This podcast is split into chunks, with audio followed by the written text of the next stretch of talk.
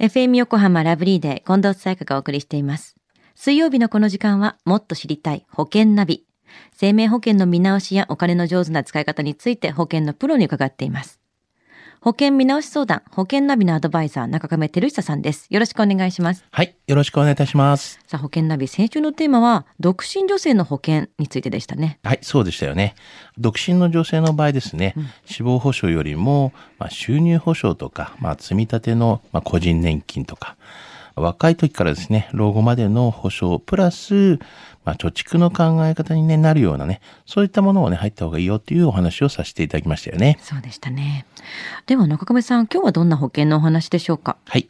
今日はですね、傷病手当金のあの支給期間ですね。それの通算化っていうような形のお話をしたいなというふうに思います。傷病手当金の支給期間の通算化。これどういうことなんですか？傷病手当金っていうのはですね、まあ、会社員のための、まあ、健康保険の給付の一つで、まあ、被保険者がですね、病気とか怪我をして休んで、勤務先から給与をですね、払ってもらえなかったりとか、あとはあの減額されたりした場合のに、あの、所得保障の、をされるというようなことなんですよね。で、これまで、まあ、支給開始から1年6ヶ月経つと打ち切られていたものがですね、はい今年の1月1日からですね、通算で、まあ、1年6ヶ月、まあ、支給されるようになったんですよね。これ、まあ、癌をね、治療しながら働く人とかですね、はいまあ、こういった人にはですね、朗報と言えるような、まあ、制度改革なんですよね。もう少し詳しくあの解説してほしいんですけれども、そもそも傷病手当金っていうのはいくらくらい支給されるものなんですか？あはい。傷病手当金をね、始めてもらった日以前のですね、まあ、過去12ヶ月間のまあ月収の平均額を、まあ、30日で割って、えーそれをですね、3分の2をかけた金額という形になります。うんうんあの、まあ、例えばですけども、まあ、月収の、まあ、平均が、まあ、40万円だった場合ですけども、まあ、こういった方は、まあ、40万円割る30日。それの、あの、3分の2という形になりますよね。うんうんですから、20大体ね、約1日あたりの部分が8900円ぐらいになると。まあ、それが、まあ、傷病手当になるということなんですけども。およその月収の3分の2ぐらいをいただけるんですはいね。。あ、これでも、あくまでうんうも、んこれ、額面ですからね。あ、そっかそっか。はい。では、この傷病手当金を受け取るための条件はどんなものがあるんですか？はい。あの、まあ、条件としてはですね、4つほど、まあ、条件がありまして、まあ、それをすべて満たすと、給付を受けられますということなんですけども、はいまあ、一つ目は、あの、業務以外の理由により、まあ、病気や怪我であることということなんですね。で、二つ目が、あの、労務不能の状態であるよということです。働けない。うん。はい。で、三つ目が、連続して3日間休んだ後、まあ、4日以上ですね、仕事ができない状態であるっていうことなんですね。うんで、最後の4つ目は、まあ、休業中に勤務先からの、まあ、給与の支払いがないことと、または減額されていることということなんですね。お休みだからっていうことですもんね。そうですよね。で、今年からこの支払い期間が変わったということなんですね。はい、そうなんですよね。あの、ポイントはですね、起算して、まあ、1年6ヶ月から通算して1年6ヶ月になったっていうことなんですね。うんうん。あの、傷病手当金の、まあ、支給要件には、勤務先から給与が支払われていないことというのが、まあ、ルールであるので、うん。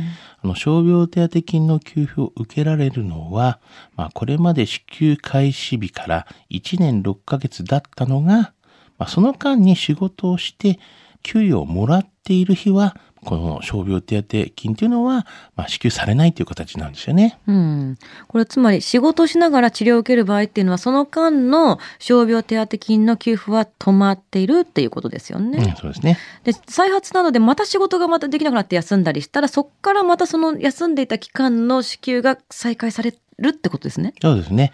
仕事はしながらね、治療を受けていても、給付を支払われない、または、はいまあ、減額されている場合は、この傷病手当っていうのは支払われてるじゃないですか。はいはいはい。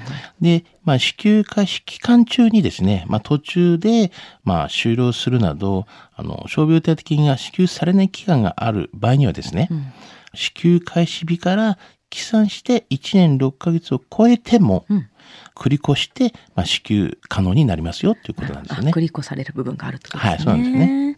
この今回の法改正の背景にはどんなことがあるんですか？はい。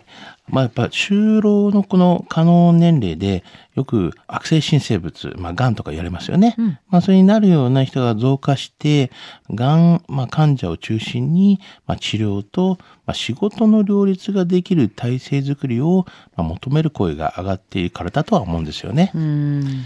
で、まあ、医療技術の進歩で、癌というのは、不治の病からな治る病気になったということもあるとは思いますよね。そっか、せっかくそうなったんだったら治療をして、また元気になってほしいですしね。そうですよ当ね。然ねはい。では今日のお話、傷病手当金の支給期間の通算化、失得指数は？はい。ズバリ94です。治療費は健康保険がまあ適用されて、高額療養費もあるので、ある程度の貯蓄があれば、まあ、賄えますが、治療中は仕事を休まねばならず、長引けば医療費以外のまあ生活費や子供の教育費の不安も出てきますよね。ですね。まあ、今回あの紹介した傷病手当金はあの療養中の生活費用をカバーするものという位置づけで治療を生活を支える命綱とも言えるような給付なんですよね。うん。また、まあ、公的給付だけでなくてね、あの、民間の生命保険を、まあ、うまく活用していただければ、まあ、幸いですよね。うん。まあ、しかし、あの、保険はね、結構複雑ですから、あの、まあ、あなたの、まあ、保険のパートナーと一緒に、まあ、いろいろね、考えてみていただきたいなというふうに思いますし、まあ、もちろん、私どももご相談を受け付けますので、まあ、ご連絡いただければなというふうには思いますよね。今日の保険の話を聞いて興味を持った方、まずは中亀さんに相談してみてはいかがでしょうか。詳しくは FM 横浜ラジオショッピング、保険ナビ、保険見直し相談に資料請求していただくか、直接株式会社中亀にお問い合わせください。無料で相談に乗っていただけます。